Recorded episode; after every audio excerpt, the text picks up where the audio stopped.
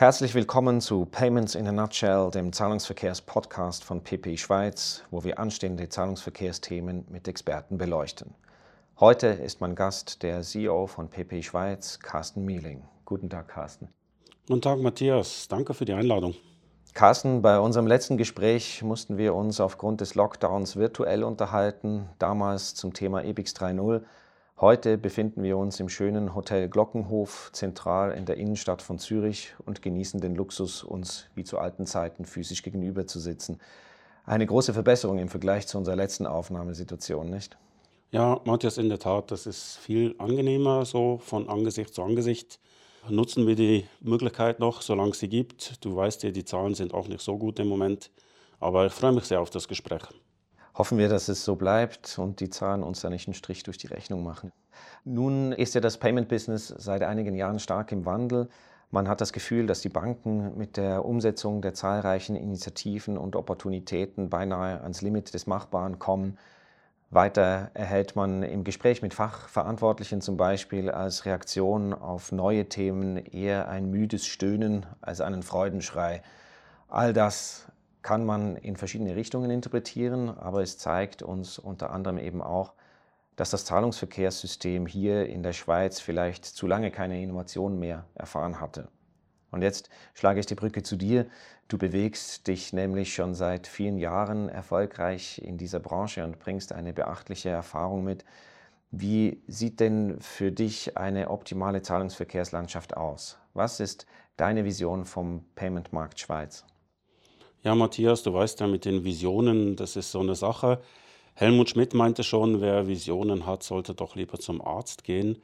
Äh, nein, ganz im Ernst, also es ist schon eine, eine schwierige Frage, äh, würde aber schon auch darauf hinweisen, dass der Eindruck vielleicht etwas täuscht wegen der mangelnden Innovation. Wir haben immerhin vor ein paar Jahren ein Standardformat eingeführt mit ISO 20022.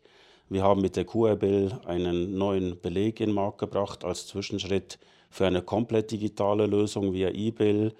Und ähm, wir haben auch im Open Banking äh, neue Use Cases entwickelt. Also man kann nicht sagen, es gibt gar keine Innovation.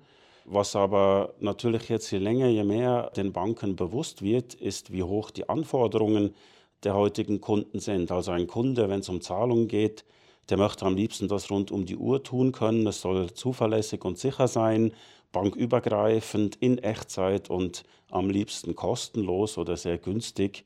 Und das sind sicher so Anforderungen, die sich die Banken jetzt anschauen müssen und sich überlegen müssen, wie komme ich diesen Anforderungen entgegen, was kann ich als nächstes im Bereich Zahlungsverkehr unternehmen.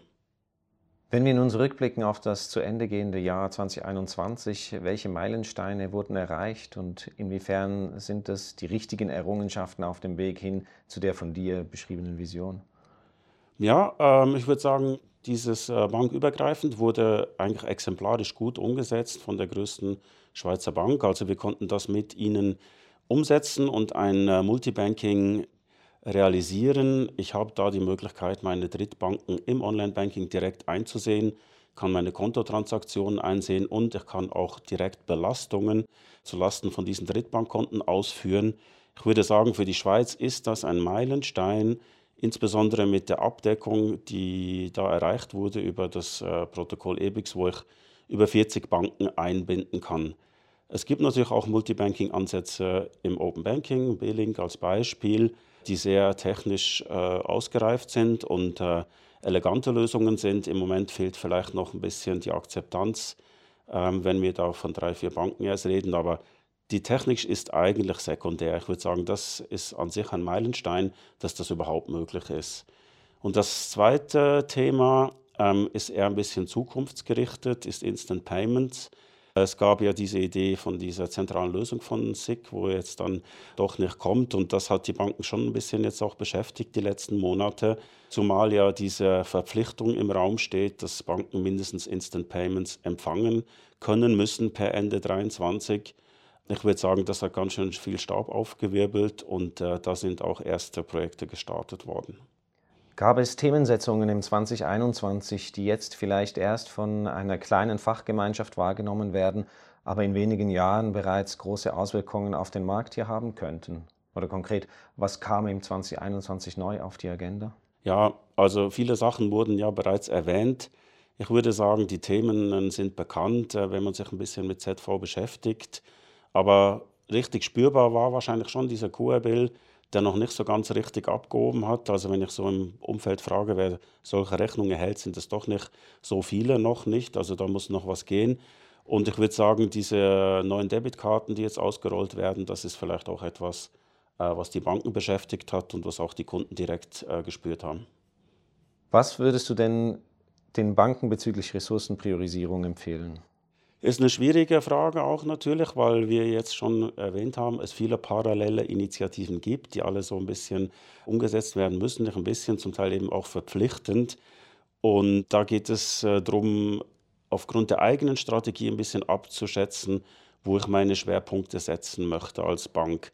Insbesondere nicht ganz so große Banken müssen hier priorisieren und haben vielleicht auch gar nicht so viele Möglichkeiten. Also ich würde sagen, Instant Payment werden sie machen müssen. Ob es dann noch daneben Platz hat für andere Innovationsthemen wie Fintech, Open Banking und was alles äh, im Moment äh, gemacht werden könnte, das wage ich ein bisschen zu bezweifeln. Und sie werden diese Projekte sowieso alleine nicht schaffen können. Also wir merken das bereits, dass die Anfragen nach Support sehr stark gestiegen sind jetzt die letzten Monate. All die erwähnten Initiativen werden über mehrere Jahre umgesetzt werden müssen. Wo siehst du nun den größten Handlungsbedarf, wenn du nun einen Ausblick lediglich auf das kommende Jahr wagst? Was steht konkret im Jahr 2022 an? Ich würde sagen, kurzfristig ist sicher die Analyse der eigenen Kernbankensysteme und Umsysteme mit Zahlungsverkehrsprozessen das, was am dringendsten gemacht werden sollte, falls es nicht schon passiert ist weil wie gesagt, Ende 2023 müssten ja diese Systeme alle hoch verfügbar sein und das ist, äh, wie wir wissen, natürlich nicht der Fall. Das heißt, ich brauche da Lösungen, ich brauche Umgehungslösungen, ich muss Lieferanten anfragen, ich muss schauen, ob die überhaupt Ressourcen haben, mich zu unterstützen. Das ist sicher sehr, sehr, sehr dringlich, würde ich sagen. Und ansonsten, was man dann sicher parallel auch anschauen sollte, ist, wie gesagt, die Produktseite. Was mache ich als Bank mit Instant Payments? Kann ich da neue Services anbieten? Kann ich da neue Angebote kreieren? Das sollte natürlich auch schon gemacht werden, weil wenn dann die Ausrollung 2024 dann passiert, dann müsste ich ja das alles schon realisiert haben. Du hast viel Erfahrung im Payment Business und hast schon etliche Initiativen geholfen umzusetzen. Mit Blick über dein bisheriges Beraterleben, Gibt es Punkte, in denen sich Banken immer wieder aufs neue beratungsresistent zeigen? Also Dinge, die aus deiner Sicht dringend angegangen und verbessert werden müssten? Ich würde sagen, beratungsresistent nein, im Gegenteil. Also man schätzt schon, dass es guten Support braucht, äh, weil es eben sehr komplex ist im Detail. Und auch die Aussage, im Zahlungsverkehr verdienen wir kein Geld. Ich glaube, dass diese Aussage falsch ist, wird jetzt auch akzeptiert, auch im Management. Und ich würde sagen, nein, es ist eher eine Priorisierungsgeschichte, oder? Weil ähm, die Projekte sind doch im Detail sehr komplex und da sehe ich jetzt keinen großen Zu- oder Abnahme von Beratungsresistenz. Im Gegenteil, ich glaube, wir haben als Berater im Zahlungsverkehr doch äh, sehr, sehr viele äh, Herausforderungen mit unseren Kunden zusammen und die nehmen eher zu, was wir auch merken, dass wir sehr viele Leute eigentlich bräuchten und die im Moment schwer zu finden sind, ja. Du führst ein Beratungsunternehmen hier in Zürich. Deine Experten sind, wie du selber sagst, sehr gefragte Leute. Wie gelingt es dir, so ein gutes Team zu halten?